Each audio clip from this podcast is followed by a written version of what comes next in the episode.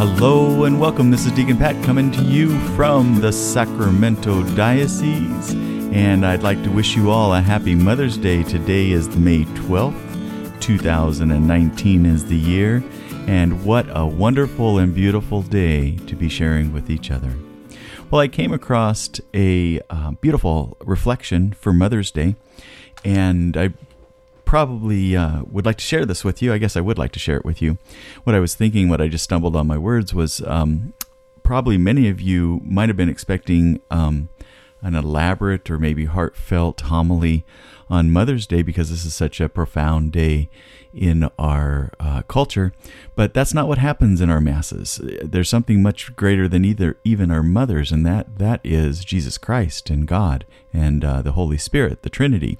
And so always and always on Sundays are solemnities, and we focus on really our relationship with Christ and that mystical and miracle. Um, uh, event that happens on our Sundays where we become one with Christ Himself.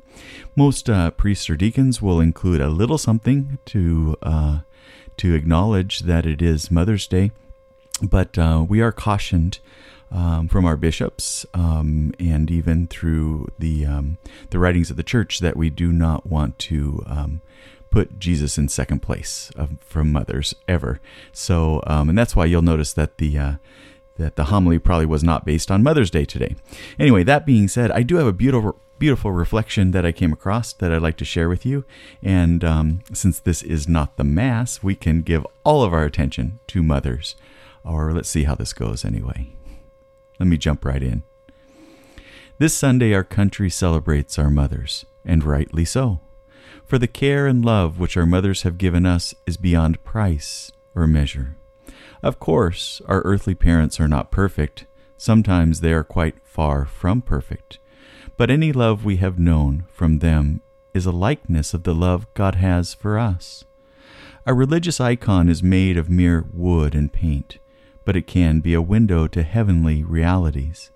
In the same way, we can see through our parents' love a glimpse of God Himself.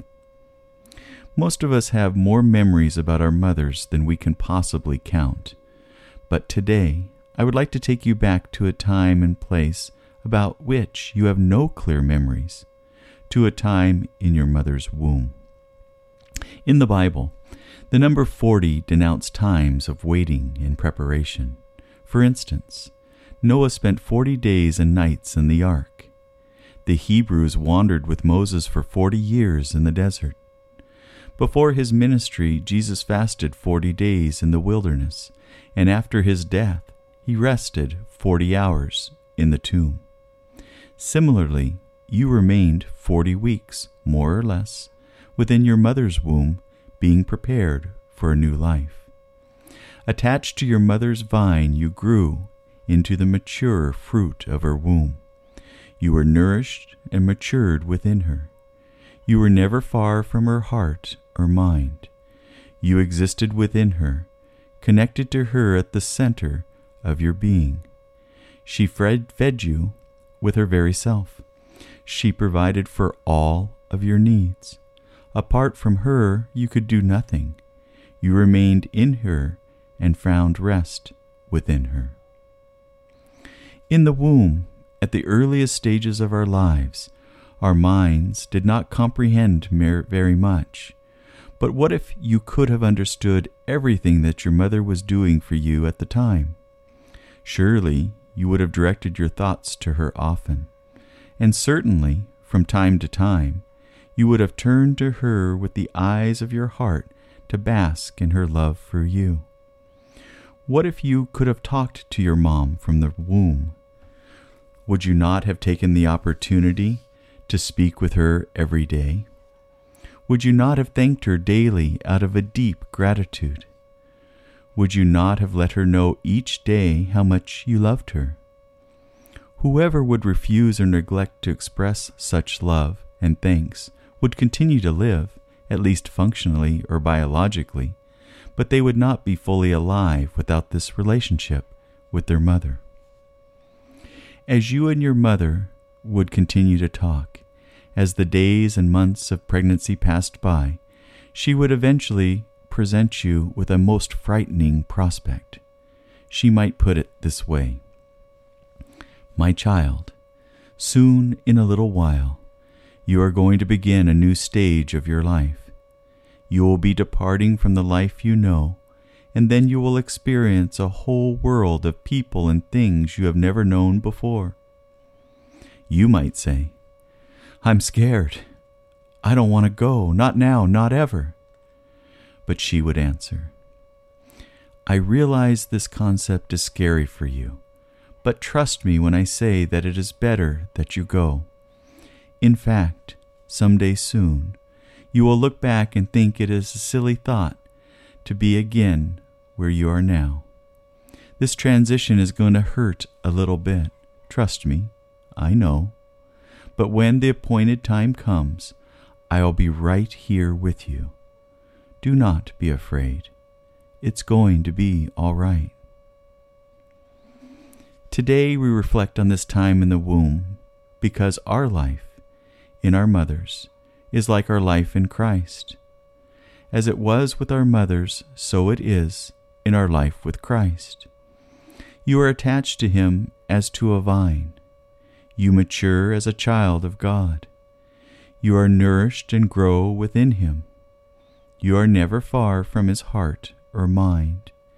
You exist within Him, connected to Him at the center of your being. He feeds you with His very self. He provides for all of your needs. Apart from Him, you can do nothing. You remain in Him and find rest in Him.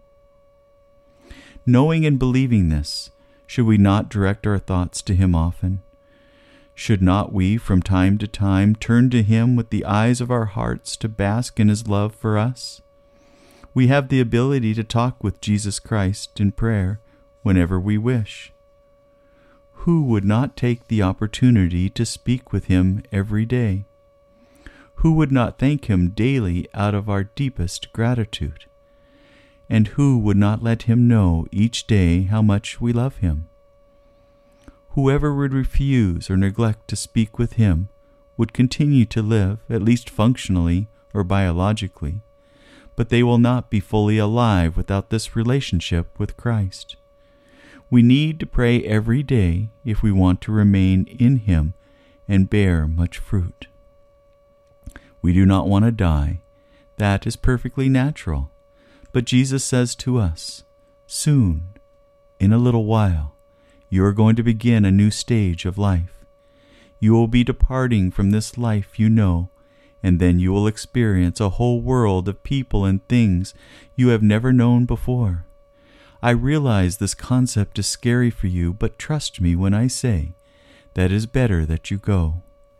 In fact, some day soon, you will look back and think it a silly thought to be as you are now once again. This transition is going to hurt a little bit. Trust me. I know. But when the appointed time comes, I will be right there with you. Do not be afraid. It's going to be all right. Today, let us thank God for the life, love, and tender care we have received from our mothers and through Jesus Christ. God blessed our mothers, and praised be Jesus Christ now and forever. Thank you for listening to the Catholic Journey. I hope if your mother is still in this world, on this earth, that you can connect with her and let her know just how much you do love her, and thank her for all that she has done for you. And yes, if she is imperfect, we acknowledge that. But we love our mothers deeply because nobody else can replace a mom. God bless. Have a wonderful day. Can't wait to talk to you next week.